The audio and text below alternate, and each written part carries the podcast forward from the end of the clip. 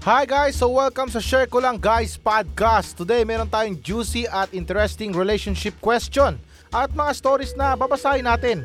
Kagaya ng nagsiselo siya sa partner niyang nahihilig sa sexy anime game at meron nagsisinungaling sa partner niya na graduate siya at susubukan natin bigyan ng advice ah, kung kaya ko. Kaya ano pang hinihintay nyo guys? Tara na!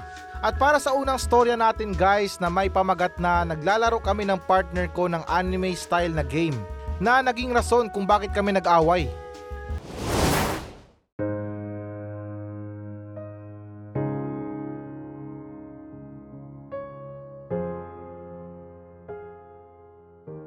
Kami ng partner ko ay naglalaro ng anime style ng RPG for 2 years. Nito lang, nahuli ko siyang nagsisave at nagsisend ng mga not family friendly na fan arts at mga babaeng characters sa mga kaibigan niya at naglalaro din. Tapos nahuli ko din siyang nagsisend ng videos ng mga babaeng character na sexy sa kaibigan niya. Sabi niya sa YouTube niya lang nakita yon. Napil ko na disrespectful siya dahil para siyang uwaw na uwaw sa mga karakter. Nagbati na kami ngayon pero natatakot ako na maglaro ng video game kasi baka mag-flashback ako sa mga babaeng karakter. Gusto ko nang mag-quit ng laro. Siya naman gusto niyang ipagpatuloy pero willing naman daw siyang mag-quit. Anyways, hindi ko alam ang gagawin ko. Pwede bang makahingi ng advice sa pwedeng gawin? Nako Charles, gusto mo talagang pahirapan ha? Pero anyways na ito, basahin natin ang mga comment. Number 1, sinabi dito na Rule 34 exists sa internet. Lahat na i-enjoy mo ay may mga porn na katumbas. Lahat sa internet. Ah, ano daw? Walang way para makatakas doon. Baka pwede mong i-fix yung sexual history mo. If meron or paano i-manage yung libido nyo. Number 2 naman sinabi na tingin ko wala namang issue to. 21 pa lang kayo at makakakita pa kayo ng maraming ganyang bagay. Hindi ko sa sinasabi na maging comfortable ka pero masanay ka na nagdi-discover yung partner mo. I have no idea sa problema na to. First time kong makabasa ng ganitong klaseng problema na hindi ako relate eh. Or wala man lang akong kahit konting idea. Itong RPG. Ano ba tong RPG? Ano itong rocket launcher? Or yung ano, yung rocket propelled grenade? Yung ginagamit ng ISIS? Na-choke ako ah.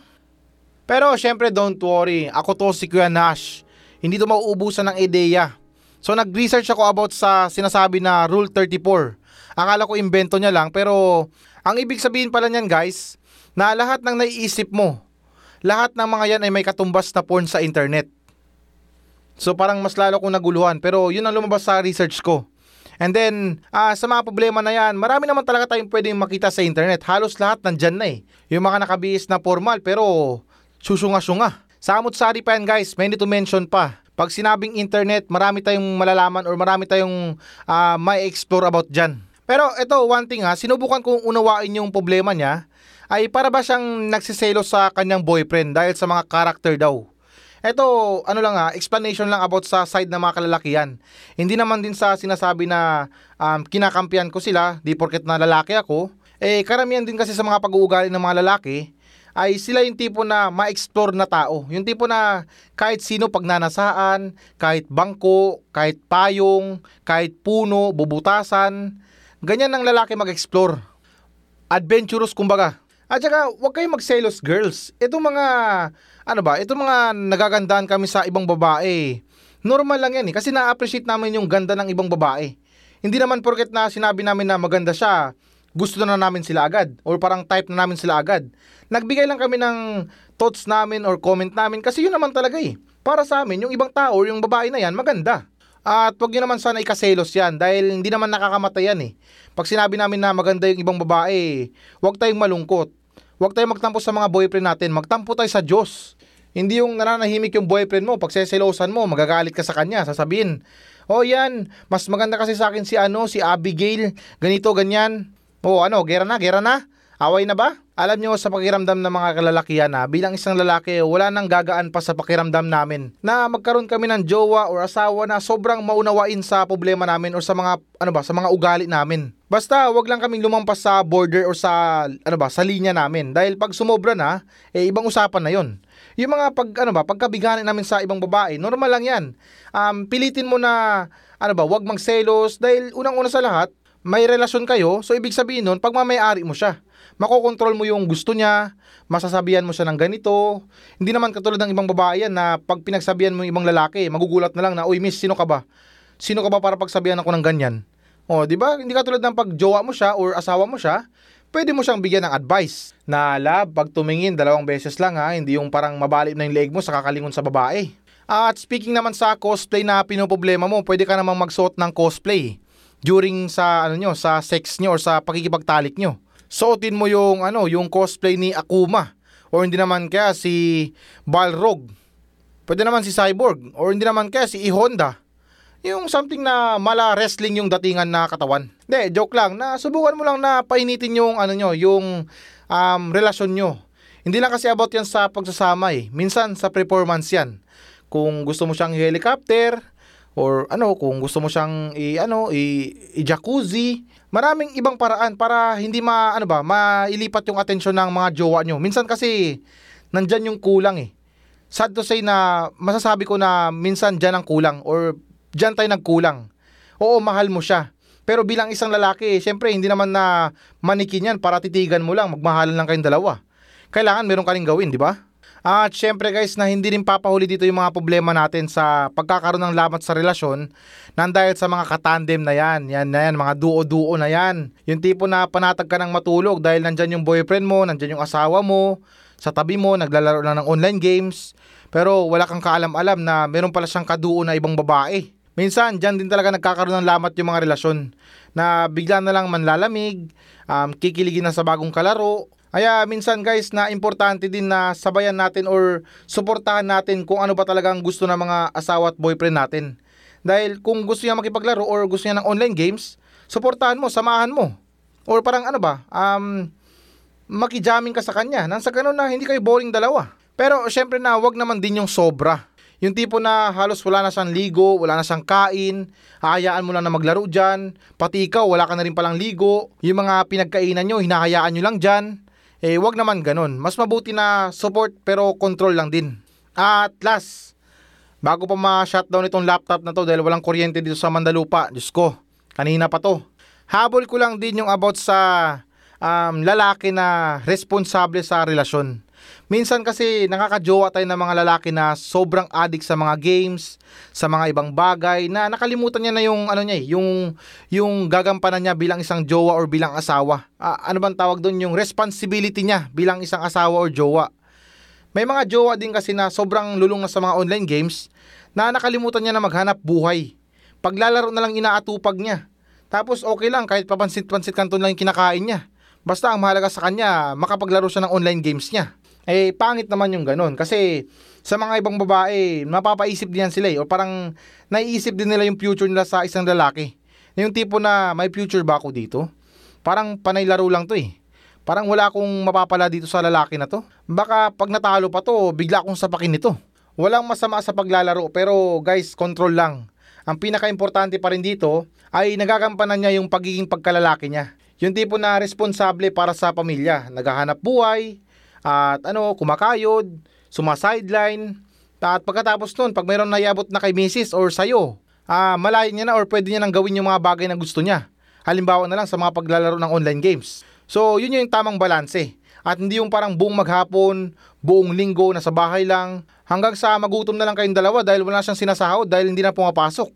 At oo, nakalimutan ko, selos pa lang pinag-uusapan natin dito. Para sa mga listeners ko, alam nyo, yung selos na yan, isa yan talaga sa mga weakness natin mga tao. May mga nagtatanong nga minsan sa Facebook na guys, ano bang weakness nyo? May mga sumasagot na ang weakness ko ay hindi makapagtrabaho or hindi naman kaya um, weakness ko usok dahil meron akong sakit sa baga. Pero yung madalas dyan, weakness natin selos. Kahit gaano pa kadami ang muscle mo na tumutubo sa katawan mo. Ilan pa yung abs sa chan mo kahit gawin mo pang sampu yan pag nakaramdam ka ng selos, manglalambot ka talaga. At para sa ating pagmamahal na advice para sa babae na to. Eto, makinig ka or kung nakikinig ka man sa akin. Hindi naman sa nilalason ko yung utak mo, pero subukan mo rin mag-explore katulad niya. Baka makahanap ka pa ng ibang lalaki dyan na feeling mo mas deserve mo pa kaysa sa kanya. Ulitin ko, medyo nadulas. Feeling mo na mas deserve mo pa kaysa sa kanya. Natry mo na ba na magjowa ng sugar daddy? Yung matandang lalaki pero mayaman? Imagine mo na lang yung sarili mo kada update ng iPhone, meron kang latest. Ano ang gamit niya, gamit mo na rin. Pag mamayari niya, pag mamayari mo na rin. Kaya grow up or explore din. Hindi pa uli ang lahat, hindi pa end of the world para sa katulad mo. Marami ka pang mahanap na ibang tao dyan, matanda, binata, o may asawa. Dahil para sa akin, isa lang naman yung hangad natin sa mundo na to. Ang mamuhay ng masaya. Ang sarap na mabuhay pero mas pinapahirapan natin yung sarili natin dahil sa mga iniisip natin. Pag-aanin natin ang buhay natin guys, di natin kailangan na pahirapan to. Kailangan natin ng focus para sa mga goals natin at future natin. Huwag tayo ma-stuck sa isang lalaki na wala naman talagang balak na mag-grow old with you. Kung mayroon man, grow old na mahirap with you. At pahabol ko lang din na huwag niyong isipin na porket sumama kayo sa matandang mayaman, eh gold digger na kayo. Practical ang tawag doon. Meron man something sa relasyon nyo pero at least nababayaran ka. Hindi katulad ng iba dyan, halos lahat binigay na, libre pa, kawawa pa. Pero ops, pasintabi lang pala sa tinamaan. Yung batid ko lang naman dito is makapagbigay ng malupitang advice para sa mga kababaihan na iba na yung takbo ng pag-iisip nila sa mga jowa nila. Na katulad nito, yung jowa niya lulong sa video games. Anong mapapala niya dyan kung lulong yung jowa niya sa video games? Okay lang sana kung lumalaban niya ng international, kumikita dyan, pero kung wala lang, trip lang, or hilig niya talaga na maglaro ng online games or video games, para sa akin, sa katulad niya, hindi pa siya ready na makipagrelasyon. Siguro baka ikaw lang yung break time yan. Pag nanigas yung RPG, ikaw ang rarakitin.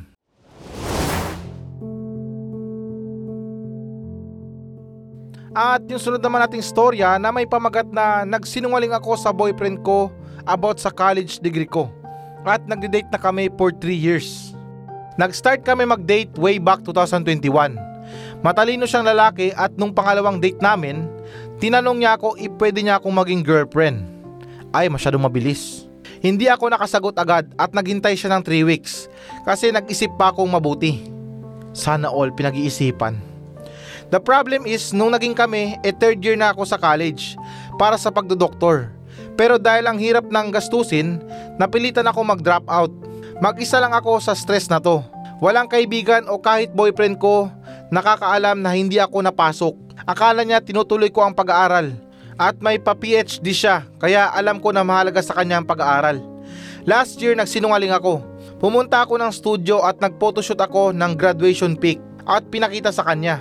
Sobrang naiya ako at ayoko sanang magsinungaling. Kaso nagtuloy-tuloy na lang. Ngayon naayos ko ang lahat, nagtitake na ako ng online school. Nagpaplano na ang boyfriend ko na magpakasal kami pero nagigilty ako. Kung pakasalan niya ako, alam ko naman nalalabas yung katotohanan. Nag-change ako ng course kasi mas madali ako makagraduate. Okay naman sahod ko pero feeling ko manluloko ako at ayoko siyang mawala. Sobrang bait niyang lalaki. Nagkakaproblema na kami dahil nilamon na ako ng kasinungalingan. Dapat ko bang sabihin sa kanya ang lahat? So, ayan guys, na ito unahin natin agad yung mga comment ha, para walang magtampo. Comment number 1, sinabi na ang masasabi ko na lang, eh sabihin mo sa kanya ang katotohanan. Kinain ka na ng kasinungalingan. Ano pa pag tumagal yung panahon? Sabihin mo na marami na kayong pinagdaanan kaya baka matanggap ka din naman niya. Tama! Tapos comment number 2, sinabi na sabihin mo na ngayon at maging ready ka na mawala siya. Or wag mo nang sabihin pero magiging problema din yan someday. Mas magiging masama the more na pinapatagal mo yung problema. So ayan sa mga comment halos na parang kinukonvince siya na magsabi na ng totoo or umamin na lang. Which is na-agree naman din ako pero ang mga ganito kasi guys hindi madali para sa taong kinukonvince natin. Sa mga nagbibigay ng advice, madali lang yan para sa kanila kasi hindi naman sila nasa situation eh uh, magbibigay lang sila ng advice, sasabihin, ah, umamin ka na para hindi ka na mahirapan, ganito na lang ang gawin mo. Parang katulad lang din yan sa ano eh, sa mga merong pinagdadaanan sa buhay. Huwag kang sumuko, kaya mo yan. Kaya nga sumusuko kasi pagod na ngayong tao eh. Kayo kayang lumaban. Hindi madali guys ang pag-amin ha, lalo't kung meron tayong mabigat na dahilan. Siyempre kung mahal mo yung tao, talagang um, parang mahihiya ka din na umamin. Pero tandaan natin guys, sa mga pagsisinungaling parang utot lang din yan eh. Kaya natin siyang ilabas ng patago pero mangangamoy at mangangamoy pa rin yan. By the end of the day, tayo rin na mapapahiya kasi syempre kung saan ang mas malakas ang amoy, doon yun ang galing ang utot. Basta yun lang tandaan mo na walang sikreto ang hindi nabubunyag. At saka ito rin yung pinakamahirap sa mga pagkikipag-date natin online. Kasi syempre malayo naman din to sa ano eh, sa sa personal na pagkikipag-date. Hatiin natin ha, sa pagkikipag-date natin online, puro pa impress lang yan. Na ako, ganito, galing ako sa mayaman na pamilya, meron kaming ganito, um, nakapagtapos ako ng ganito. Pero walang katotohanan talaga yun. Or parang, ano ba, minsan, ang iba doon, imbento. Iba naman dito sa pagkikipag-date natin personal, na syempre, maiya din tayo sa katawan natin kung magsasabi tayo na ako dati akong model. Pero, syempre, kaharap mo yung kadate mo eh. So, iisipin mo lang din eh, baka isipin nito, parang basurero ako, yung katawan ko parang dugyot. Parang hirap naman na magpang, magpanggap ako na dati akong modelo. Parang ganun ba? Parang may iwasan natin yung pagsisinungaling sa mga pagkikipag-date natin in person. Wala naman din sigurong malaking problema sa pagkikipag-date natin online. Lalot na okay naman din yan. Kasi, syempre, may iwasan din natin yung um, biglang liko or yung mga something na hindi natin inaasahan. Syempre, sa mga pagkikipag-chat, uh, more on, ano pa yan, confident pa lang natin sa pagkikipag-usap natin or sa isa't isa. For example, na kumain ka na, kung wala pa, kainin kita. Yung mga ganun ba na parang biruan-biruan muna. Tapos pag nakita na kayo, dun pa lang magaan yung loob nyo sa isa't isa or parang komportable na kayo. Hindi naman to katulad sa mga date nung una. Yung mga meet-up-meet-up na yan. Tapos yung dati, wala pang mga, ano, wala pang Facebook, wala pang messenger. Um, text-text pa lang. Magkikipag-meet up ka. Saan ka? Nandito ako sa gilid. May suot akong kalo. Tapos pag na-bad trip ka or parang na-turn off po sa itsura niya, sasabihin mo na, ay, Sorry, sinundo ako ni Papa. Eh, at least kung mabasted ka man online, online lang.